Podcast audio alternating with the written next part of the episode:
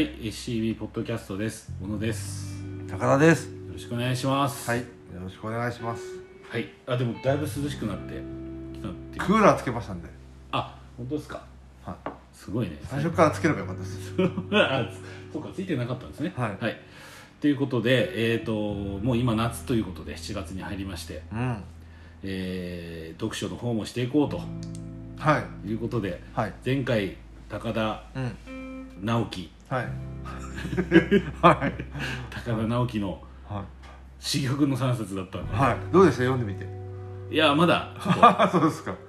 あの20分前ぐらいにちょっと調 そうですか。まだちょっとあまだ読んでない。読んでないですけど。ああそうですまあ3冊とも非常に面白そうな本はいだったということで、はい。はい。えー、と企画としてやっておりますサマーブックリスト。うん。今回ねついに小野編と。ついにじゃない。全然全然もうやっぱ驚愕の。3冊？本の小野編がちょっとうん。明かされるっていうことで。ついに？はい。ちょっと今日本当ドキドキしながら来た全全土地が泣いたとかいう。泣きますね。全土地泣く？むせびなくね。うん。ちょっと。で全土地泣く時あんのかな本今からでしょうねまさに。は当にまあいいんですけど。いはいはい、でサマーブックリストということで3冊紹介していきます、これ最初に言うんでしたっけ？全部。順々に言ってたんですか？はい。じゃあ1冊目がですね、うん。えっ、と「非食」っていうんですかね、はい。えー有吉佐和子さん、うん。えー川出文庫から出た本を、はい。えー読みました。はい。えっ、と面白かったです。ありがとうございます。はい。どんなでしたか？えーとですねこれは、えっ、となんか想定良くないですか？手に取ってしまうような。それな誰のやつでしたっけそれ？えっ、とね。マティスとかそういうや全然。なんでしょうこれ。わかんない。わかんないです。調べてくだつはい。さい。はい。まあマティスっぽいですけどね。どうなんあマティスでしょ。うマティスか。すごいなんかもうあれだな。アートに通じてる人になっちゃったな。美術館通ってて。マティス本当ですね。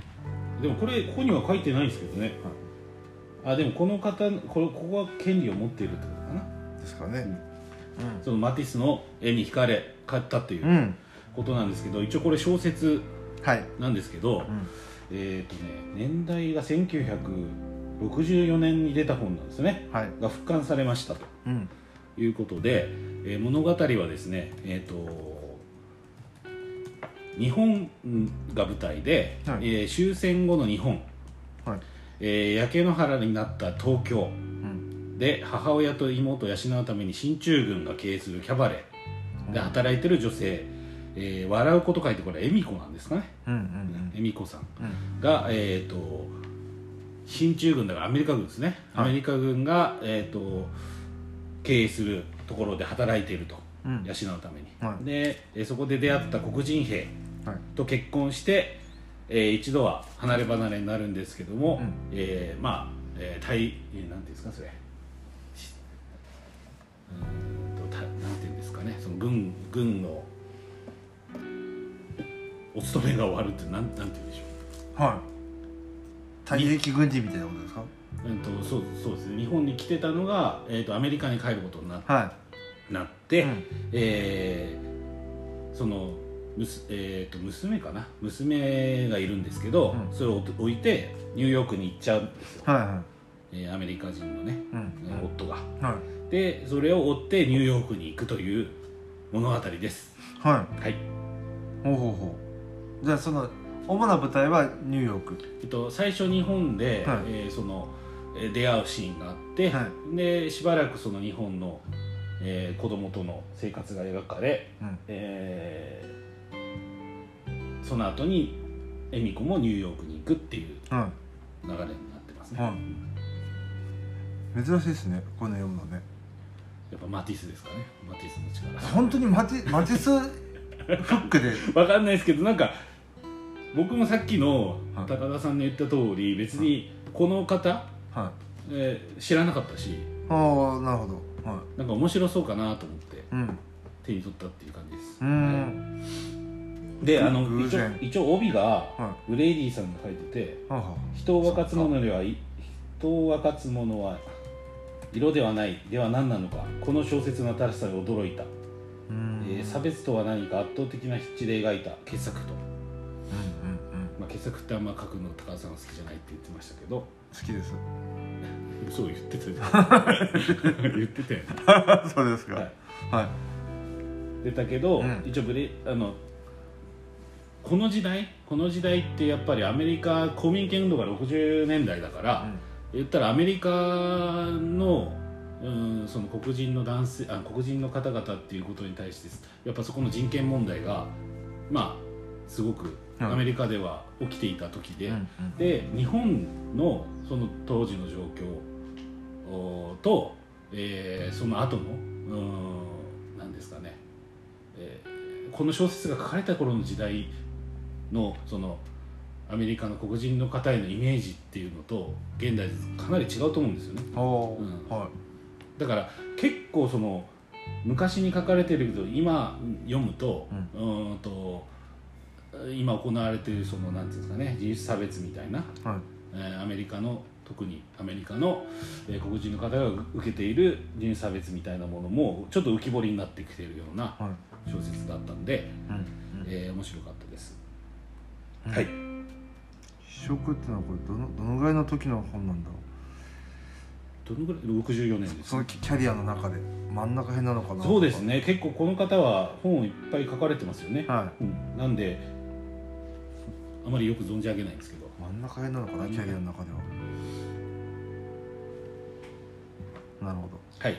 どはでこれ面白,、まあ、面白かったことを一言だけい言っておくと,、はいえー、と結局アメリカに行くとあアメリカのニューヨークっていう場所に行く行くわけですよ、うん。でそこで、えー、と夫と一緒に暮らすんですけど、はい。やっぱりそこでもヒエラルキーみたいなのがあって、うん。えー、とアメリカの黒人の人はそのプエルトリカンうん。の方をおすごく下に見ているみたいな描写があったりあとはイタリア系とか、はい。あいろんな方が人種のるつぼみたいな形でいて、うんでその中にもヒエラルキーがあって、うん。で要は、えー黒人の人たちをこう白人の人たちは差別してるっていうなんですかね構造があるんですけど、それ黒人の人たちもプエルトリカンであるとか他の移民の人たちを下に見ているみたいな感じで、えー単純な白人黒人、うんえーというその構図だけのうん。ものになってないんですね。うん。でそこにその、えーウォーウォーブライドだっけな、はい。ウォーブライドっつってそのせ戦争花嫁みたいな感じで、えー、と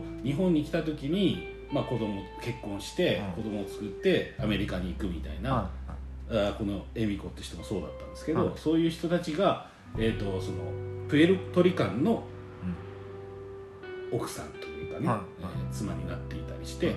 でその人と自分との対比みたいな。言ってる意味わかりますいじゃあ奥そっちの奥さんも自分もまあ日本人。日本人でそうそう。はい。だけどそこにもヒエラルキーがあると。うんしそれをこう引け目に感じてたりするというか、ううん。黒人の人のたちの生活よりも貧しい生活をプエルトリカンの人がしているみたいな。はい。でそこに嫁に行ってそこは、えー、と言ったら日本で言ったら、あのアメリカ人なんですよ。そのプエルトリカンの人、はい。はい。だから白人に見える。うん。っていううんでそこで結婚はしたけど、うん。ニューヨークに戻ってみたら、ん。プエルトリカンの最下層の生活をしているみたいな。はい。そのレイヤーの複雑さっていうか。その時から見れば要は戦勝国だよね。そうですね。アメリカ人のまあ見た目だけで言えば黒人の方でもないしはい。なんかもうアメリカ人に見えるというか、あ白人なんです言ったらね。うん。そう戦勝国の白人と結婚したという認識でも行くけどそこに実際行ってみたら最下層だったみたいな。そのニューヨークの中の,、うん。おそのなんですかねヒエラルキーの中に落とし込まれちゃうとアメリカの、えー、と白人軍人っていうところから、バーンってこうなんですかね、うん。生活が落ちるみたいな、うん。うん。それって何なんだろうっていうね。うん。だからここでこのタイトルが全てを表してるなと思ったんですけど、うん。その色じゃないっていうことでその色に色に人がその差別する時にやっぱその白人と黒人っていうことで語られてることが多いけどうん。やっぱその自分より、えー下な人下っていうかね社会的に地位を低い人っていうのを、自ら作り出してはい。その人をこう差別していくことによって自分の自尊心を高めるみたいな。はあ。はあはそんなプエルトリカンなんてとかって黒人の方々が言う、あはあは白人の人は黒人なんてとか言うっていう形で、はえー、と色じゃなくてその人間のそもそも持ってる差別意識みたいなもの、あはうん、でそ面白いのが、えっとアフリカ系の黒人の方が出てくるんだけどあはアフリカ系の黒人の方々は、えっとアメリカの上流階級の白人と一緒にパーティーとかやってるんですよ。ええはでそこはああ、えっとアフリカ系の アフリカから来たナイジェリアとかわかんないけど、あはい。そちらから来たその、えーまあ言ったらこう政府高官ですよね。うん。その人たちが来て上流階級とパーティーやってるんだけど、そのアフリカから来た同じ色を持った黒人の人であってもアメリカの黒人を差別してるんですよ。うん。でその白人の人たちもそこの黒人アフリカから来た高官の黒人とアメリカの最下層で暮らしているハーレムの黒人っていうのをはい。あの区別してるんですね。はなんか複雑ですよね。いまあうん。まああれ、まあ、見た目では区別つかないよね。そうです。なじゃあ何がその人の心理っていうかその差別意識を分けているんだろうっていう問いなんですよね、多分これって、うん。うん。おなまあ同じじゃんっていうか全てね平等であるべきだと思うけども何がそこを分けているのっていう。うんっていうのはやっぱそれをよ通して読んでもやっぱりそこがこうもやっと残るというかまあそうですね。何なのっていうのがガツッと残るのかね。そそんな感じがしましたね、答えが提示されるものじゃないんだろううか、ん、だからその日本人の妻として、はい。えー、と渡米してでさい、まあ、最後というか、えー、とこの恵美子さんも自分が何なんだっていうね。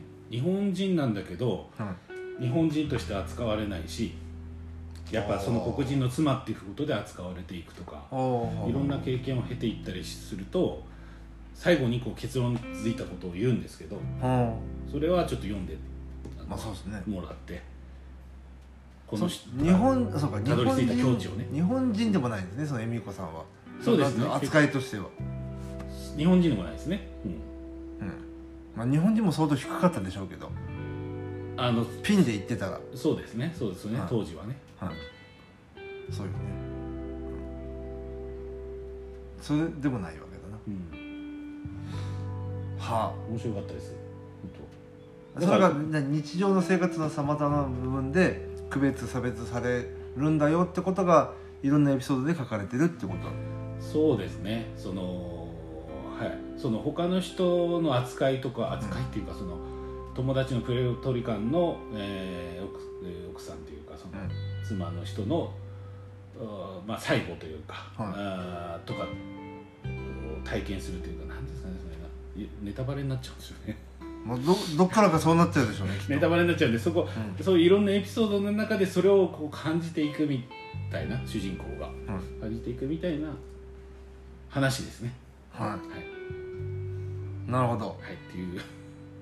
でで色じゃないんだってことなんですね。だから非色なんですよでねに人間がそもそも腹の中に持ってる差別意識みたいなもものが差別を生んでんだっていうこと。あうんとそうですね。すごくあのまとめるとそういう感じです。はい。はい。まあそうですよね。別に白が良くて黒ダメとかそういうことはないですからね。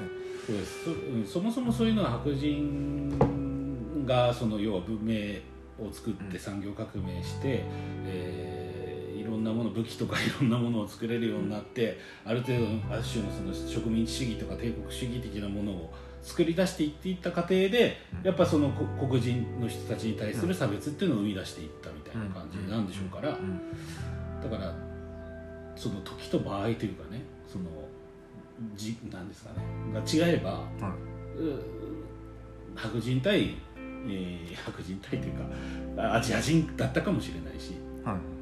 うん、アジア人の方が中国とか日本が最近産業革命を起こしてたらうん。じゃあ植民地主義帝国主義はあもしかしたらアジアからはい。まあでもいろんな文献読むとそういうにはならないとかいろいろ書いてあるんですけど、中国は攻めなかったんだとかそういうのはいろいろ書いてあるんだけど、うん時と場所が違えば、うん、差別意識っていうのが違う形で表彰してくるんじゃないかっていう。逆になってたりね。とかい。う話で、なんか差別は普遍的なものなんだみたいな。ちょっとネガティブな 結論である。救いのない。そうで救いのないですよね、うん、1964年の本なのかな。そうです。さっき、はい、最初はね中央公論社から出たんですね、うん、もう50年ぐらい前と。50年前。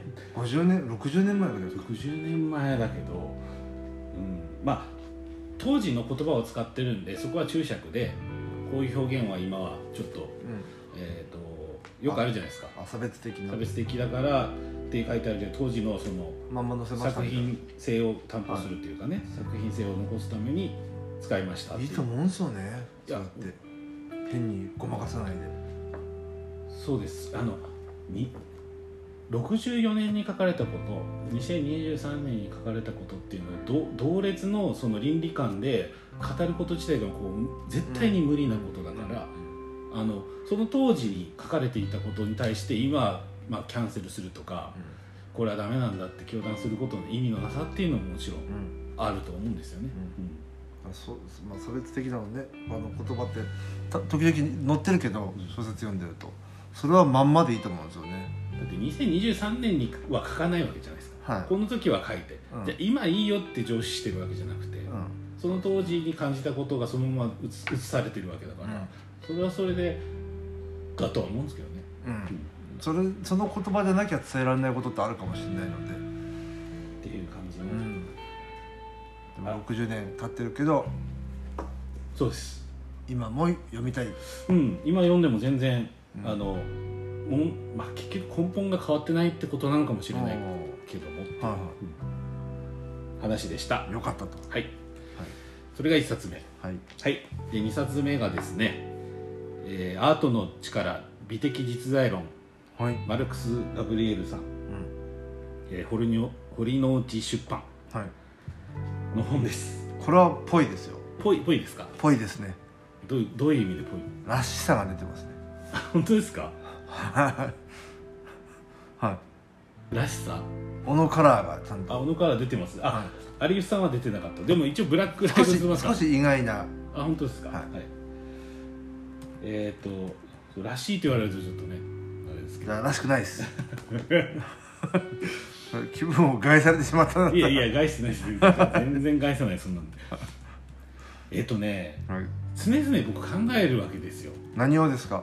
えアートアートって例えばその批評できるのかなとか、評価できるのかなって話前もしましたよね、うん、評価。評価っていうかその優劣があるのかって話、うんうんうんってしたと思うんですよ、で高田さんとも話した時にそのまあそれは人それぞれじゃないかみたいな話があったり、まあね、いろいろしたじゃないですか、うん、でえっ、ー、とどう受け止めるもんだみたいなんで、はい、結構自分の中ではよくわからないなと思っていたんですよ、はい、うん、だけどこの本ちょっと読んだら、はい、えっ、ー、と完全に分かっていないんですけど、うん、あなんとなくそうかなっていうふうに思った、はい、ですね。はい、はい、あなんかちょっと答えらしきものは？答えなのかな？感覚的に何ですかね受け取ったというか、うん、えっ、ー、と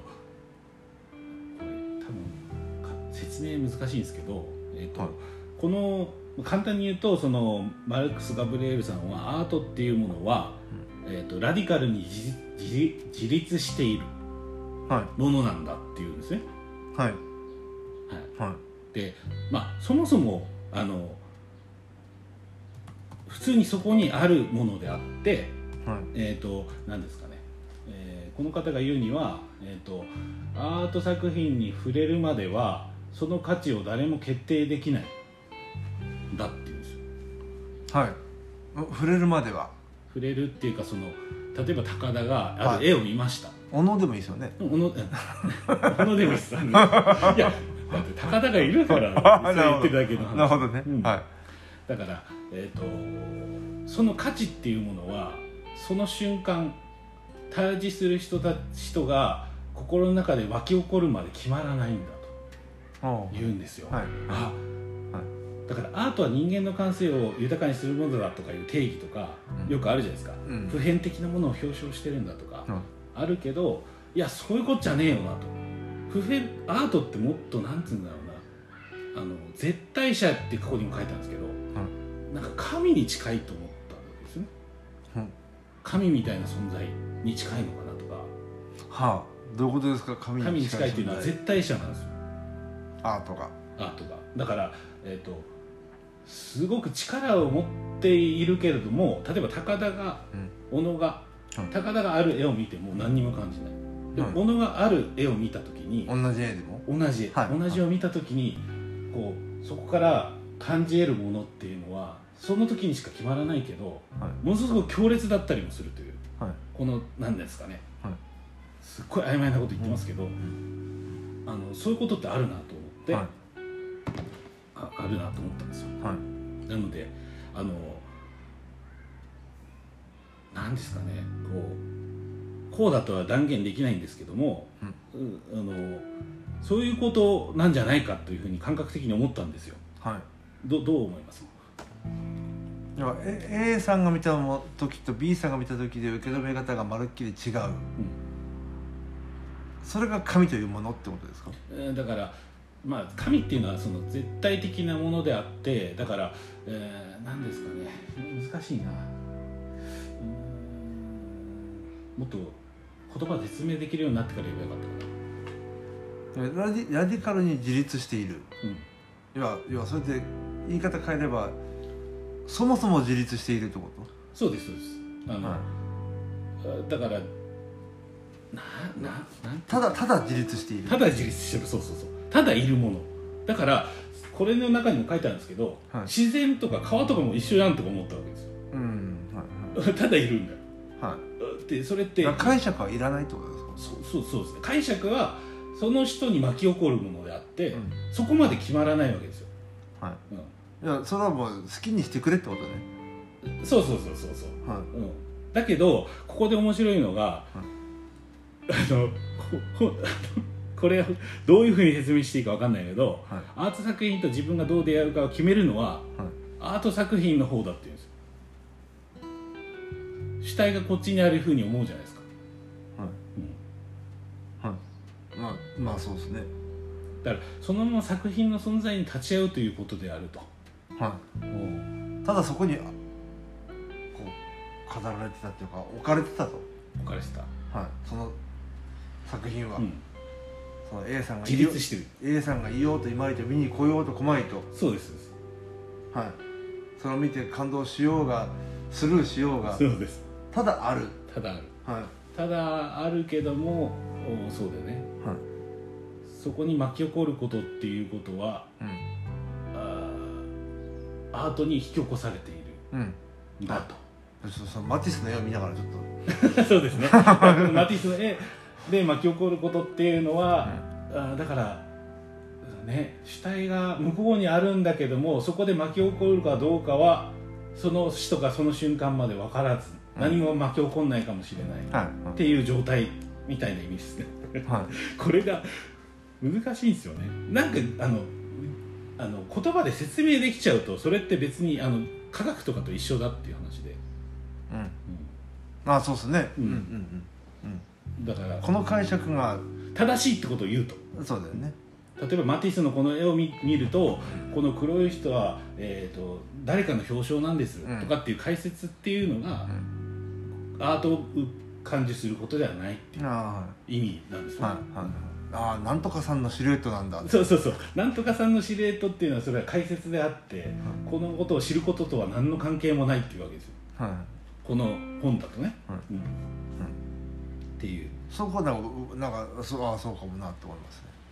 あーそうそう。だからこの解釈はこれが正しいっていうのがアートにはないわけじゃないですか、そうなんでしょうね。うでも欲しいけどね。ん、どうどう欲しいですか？いや放り出されちゃうのってやっぱ不自由なんですよ。あその自由ですって言われちゃうと。例えばこれはなんだ戦戦争の合間に描かれた本、あの絵で悲しみを表現していますって言われた方が人はあ悲しみを感じればいいんだっていうそのなんて手がかりがあると安心できるっていうのがありますね、そうそう。だからあだからそこそれは感受したことにはなってないのかもしれない。解説を聞いたってことになってしまって、だから僕はその感性とかを磨いていけばアートの見方が分かるようになるみたいなことを少うっすら思ってたわけですようっすら思ってたけどいやそもそも違うなとうん。自立してるものをどう自分が感じるかはアートの力によって引き出されるけどもしかしたら A という人は何も感じないかもしれないし、う B という人には例えばマティスの絵がこのなんか孤独を感じたんだみたいなは感じに映る。いはい。これがアートの力なんじゃないかみたいなはい。ふうに思ったっていう。まあそうなんだろうなと思います、でもそれが不不安というか なんかおなんか納得ししにくいんでしょうね。うんうんね、やっぱ答えが欲しくなっちゃうからみんな。うん、みんなってダメなのか多くの人が。みんなとか普通とかちょっと禁句になってくるはだからなんかああそうかもしれない。なんか、いやっぱ解釈って欲しい案に求めちゃうことがあるので。うん、解釈もしかしたらしすぎてるのかななんてね思いますけど。そうですね、うん、なんかあのあそうだね。そそううそう言葉なんて覚えるんじゃな言葉なんか覚えるんじゃなかったの世界だ。ああそうかもしれない。あの空が青いって青いっていうことをうん。を認識しちゃったことがうん。かんなんですかね？その青いなんですかね？あ青という言葉に閉じ込めちゃってるからそんなの青ってものを知らないで、うん。パッて見たらなで何を感じるかってことの方がはるかに自由で幅広いかもしれない。だから逆に言うとその空とか自然とか、まあ、神的な絶対的ななんかうん。ものにアートっていうのが近いんじゃないか。だからたまに商売というかね、あのすごくビジネスに使われちゃうけどそもそもは何の意味もないものっていうか、あまあまあまあまあね、うんそもそもは。はい。はだからあの商売にならないっていうかね絵描いてて一生食えてなくて。いはい。亡くなってしまった画家の方とかいらっしゃるとうん思うけど、うんほ本来その川とかそういうものと一緒だっていう話で。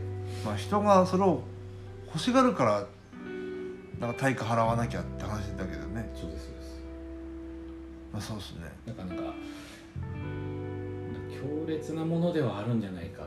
でしかも倫理の外側に置かれちゃうものだから、はえー解釈のしようがない、うん。例えばすごく暴力っていうかその倫理に照らし合わせるとこれないよねっていうこともうん。ものすごい魅力を放ってるってことにも近いかなとか、うん。思ったり、はい。そのいい悪いの倫理があるじゃないですか、はいはい。うん、だからね。なるほどね。なんかこれ映画の映画で「ター」っていう映画があるんですよ、はい。ケイト・ブランシェットさんが出て、はい。す簡単に話すと,、はい指揮者なんですよクラシック。はい。女性で、ですごく権威があるんですよ。はい。もういろんなベルベルリンなんとか、はい。うん。なんとかフィルとかね。うん、そうそうそう。あの全部の賞を総なめにしているような指揮者うん。の方が、うん。あのまあ授業をやってて、はい。まあ、その物語は別にいいとしてもそのある学生にん。バッハバッハがいるじゃないですか、はい。バッハが、えーそもそもその、えー女性差別的だったみたいな、うん。うんことらしいんですよ当時ね、まあ、当時なんか全部そうじゃないですかね。そうなんですけど、えーそうだったはい。とだからその男性男子学生だけど一応クイアの男子学生が、うん。そのバッハはそういう政治的理由から演奏はしませんと。うん。言った時にその、うん。うんターターっていう人がいるんだけど、そのターっていうその絶対的な指揮者がすっごい追い詰めるわけですよ。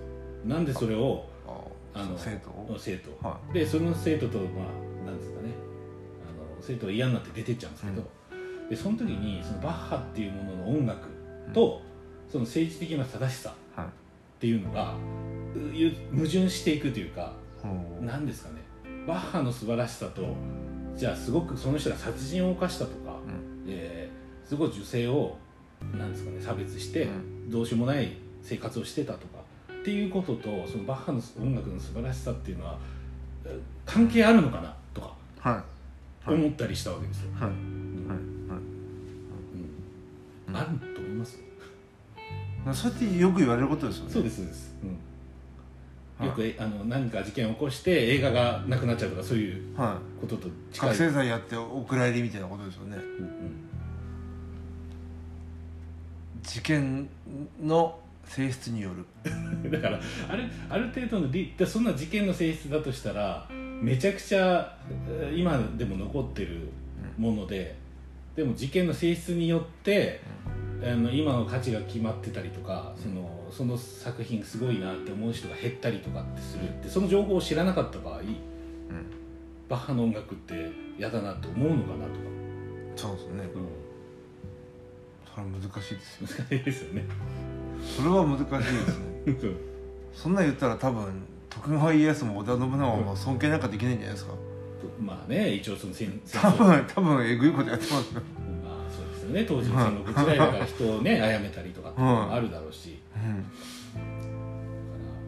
だからなんかそのぐらいなものアートってなんかすごくだから心を豊かにするみたいな文脈で語られがちだけど、アートってとこまでもうその作品そのものがのアートにすら位置づけられたらもう自立するってことだ。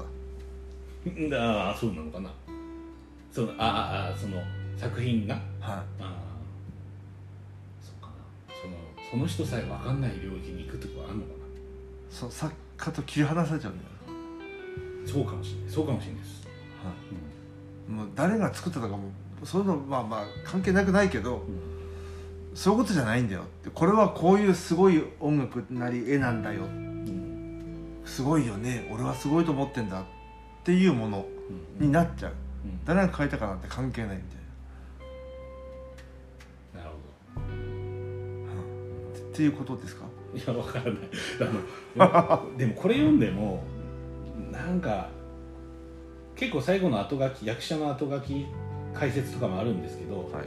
えっ、と後書きなのにちょっとここは違うんじゃないかみたいなことも書いてあって、うん。あ振り返ってみてちょっと逆のこと。言ううん、ちょっとここはちょっと違うなとかって書いてあったりとかするんですけど、まあそのよくねその批評とかっていうところで、えーうん。作品をどう見るかみたいなのに興味があるのではい。行った時にちょっと一つのなんですかね回ではないけどアートはただそこにあるだけなんだ。それのかんそれを感知するかどうかは A さん B さんで違うけど、うん、巻き起こることがこっちにはすごくポジティブな巻き起こりがあったりするかもしれないし、A さんには。B さんにはすごくネガティブな巻き起こりがある。はい。ものなんだみたいなふうにうん思,、思った。っうんうんうんていう感じかな、うん、なんか説明になってないですよね。難しいんだようんそういうもんじゃないですか。うん。スパッて言えちゃったらね。それもそれでね。そうですそうです、はい。うん、っていうなんか話しちゃったけど、はい。2そう冊目ターの話したから2ね冊目ですよしかもターターってあるじゃないですか。TAR なんですよ。はい。でその絶対的なクラシックの権威、うん。でバッハはいやそんなことじゃない。バッハの音楽をちゃんと聴けとうん。いう人はアナグラムでうん。ターを入れ替えるとアートなの？アートなんだっていう話ではそこにつながるなといなるほど。いや関係ないですねなるほど。だからあーそしかもその指揮者は、うん。あの結局キャンセルされちゃうんですよ。事件をその差別的な発言とか。ちょっとその自分のアシスタントをちょっと、あーが自殺しちゃったりとかして、うん。うん。だからそういう話、うん。まあまあいいや。はい、は面白かったですこの。なんだっけ。ックス・ ガブリエルさん。い。はです。いはい。はい。で最後はちょっと簡単に、はい。えー、とメディアマッサージであるマーシャル・マクルーハン。うん川出処方新社。はい。多分これ買った時には高田さんも高田さんから渡されて買ったような気がすそうっすね。あったよってことで、る はい。はい、なかなか手に取らないからもうどうしたんだろうなどうしたんだろう、うん、他の人が買ったらどうすんだって思って。まあこれはあの普通に文庫版もあるんですけどはい。やこれもあの別にあれですよ。マクルーハンが言ってることは、いうん。メディアメッセージであるってことを言ったんですよ。はい。で結局彼が何を言ったかというとラジオから流れるメッセージってあるじゃないですか。はい。でラジオから流れるメッセージはラジオなりのものしかならないっていうかラジオそのものなんだと、はい。うん。だからラジオで何流してもラジオという媒体から通したメッセージしか伝わらない。んだからテレビだったらテレビのメッセージなんだと、はい。だからメディア自体が重要であって中身のプロパガンダとかメッセージが重要なわけじゃないよっていうことを言言いました。はい。やそれなんか分かる気がするなと思うんですよね。いはい。ラジオなりの表あのメッセージの伝わり方あとテレビのちょっと画面から映るもの。はい。あとは今そのネットだよね。ネットとかで出てくる、うん情報伝達ってもしかしたらその仕組みっていうかねテレビとかラジオっていうそのうんメディアの方に、えーなんですかね価値があるって言ったら価値っていうかなんていうんですかね、ああいやうん。うん、うんテレビで紹介されたらすごいみたいなことですか？うーんだからその 紹介されたらすごいかな。どうなんて言ったらいいんだろメディアそのものに価値があるう、うん、めめえーっとね、えーそその価値があるっていうのはその、うん、メディアそのものは価値を価値づけしているということ？そういうことですそういうことです。はいはい。だからラジオでいくらテレビのようなことをやってもうん。それラジオだ。ラジオだよっていう話はを言ってそれがメディアのあのメッセージであると、い。はうん。いはい。だからメッセージをいろいろ変えてもラジオはラジオだ。テレビはテレビだ。はでテレビから表出されるものがあるんだっていうことを言ったっていうこいでも。それマッサージですの、よね。うん、そうそうなんですよ。それで、そうそうそうそうなんですよ。はついって言われると思ったメメディアメッセージのこれあのダジャレです。い。はでなんでダジャレかっていうといはい。あの すごくこれあの論がないもんなんですけど、うん。あのなんだっけな。五感から刺激を与えるからっていうそれだけです。だからもうなんかマッサージしてるような何言ってんですかマクルー だから マクルーハンは大丈夫ですか？僕の理解が弱いのかもしれないけど、はマクルーハンは、あのダジャレですこれ。い。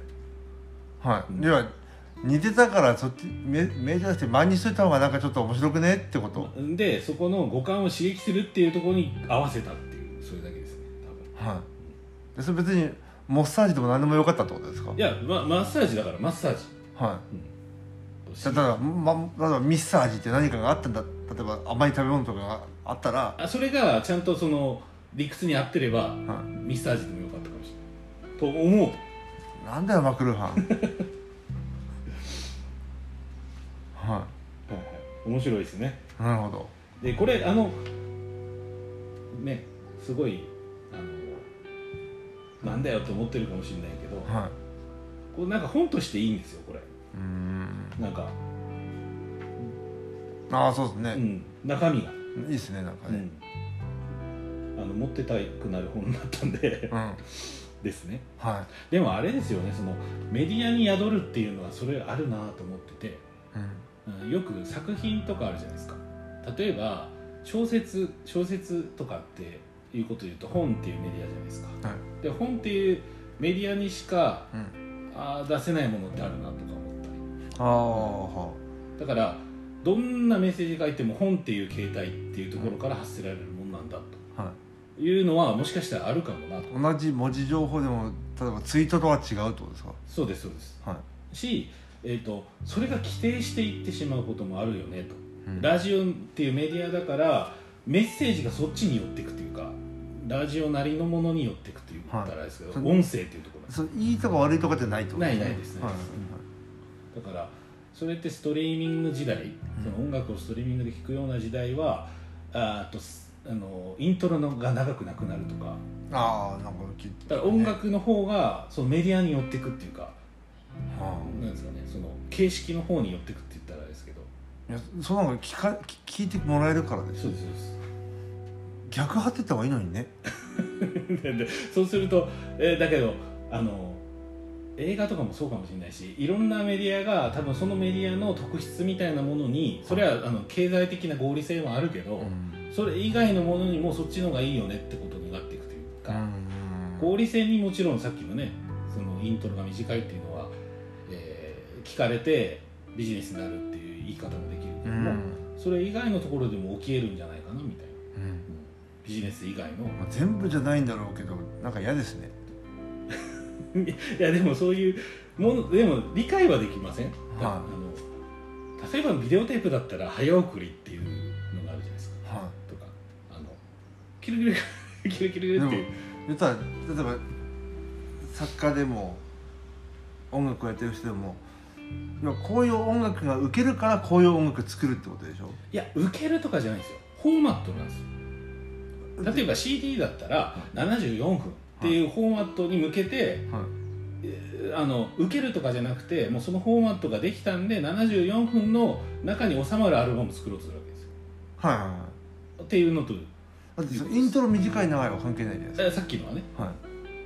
それが嫌だなと思ってイントロ短短くないと聞いてもらえないから短くするっていうその。でもこれが面白いもので、はい。そのそれが駆動させるものもあるんですよだからそれ大衆に寄ってってんじゃないかという言い方もできればその短くしたことによって新しい音楽フォーマットが生まれることもあるんですよ、うん、うん、まあかもわかんないね、うん。うん、だからそこがビジネスによりよってあみんなの空気を読んでっていうことかもしれないけど最初にやった人がやったのがもしかしたら音楽的発展を見せるとかうん。そこがすごく難しいところっていうか、うん。なんかビジネスによってったけど実はアートとして面白くなっちゃったみたいなことも一方あるかもしれないなとか思ったり、はい、なんか事件がいっぱい起きる小説が売れるからそういうの書くみたいなだとしたら嫌だなって、でも逆にあるじゃないですか。そういうイントロがみんな短くなってくるとうん。ね逆が面白くなってくるとカウンターになってくるから、うん。そう一辺倒になってったらつまんなくなってくるかもしれないですけどね。はい、なるほど、なんていう。はい。や大してシンクってないんですけど。い、ちょっと、まま、マクルーハンがちょっとマクルーハンダジマスダジャレだったってこと？で すあぼっていうか教えてほしいです。もしマクルーハンに詳しい方いたら。は全然そう理解がいじゃあ足りないぞとマクルーハンの知り合いの人がいたらそうです。ご連絡いただければ。そうです。あのいやもそう違うみたいよっていうのを言ってもらえれば。多分ね僕これ文庫版も読んでるんですけど、はい。もうなんか感覚的に読んでやったんではあんまりですね。い、違うみたいだぞっていうのを連絡いただければねそうですね。はダジャレじゃないぞと。い、はい、これ深淵なテーマがあるんだっていうことを。不思議なテーマあんのかな。それは。そうか。うん。あでももうあると思いますもしかしたら。深淵なテーマがそれと次回にそこは。はい。っていう3冊でしたと、はい。いうことで最初から振り返りをね。振り返るとえーとね有吉佐和子さんの一色川出文庫、はい。えーアートの力美的実在論アルクス・ガブリエル堀之内出版、はい。えーメディアはマッサージである、えーマクルーハンとクエンティン・ホー・フィオーレさん。はい。川出処方新社の本3冊。はい。でした、はい。興味深いですね。はい、あれ？これで終了でしたっそうですね。3冊紹介して。け3冊紹介して終了でしたっけ？ははい。はいい。してましたさっきも。はい。じゃあ そういうことではい。興味持った方がいらっしゃいましたら、うん。あの手に取っていただければと思います。はい。じゃあ以上となります。はい。ありがとうございました。ありがとうございました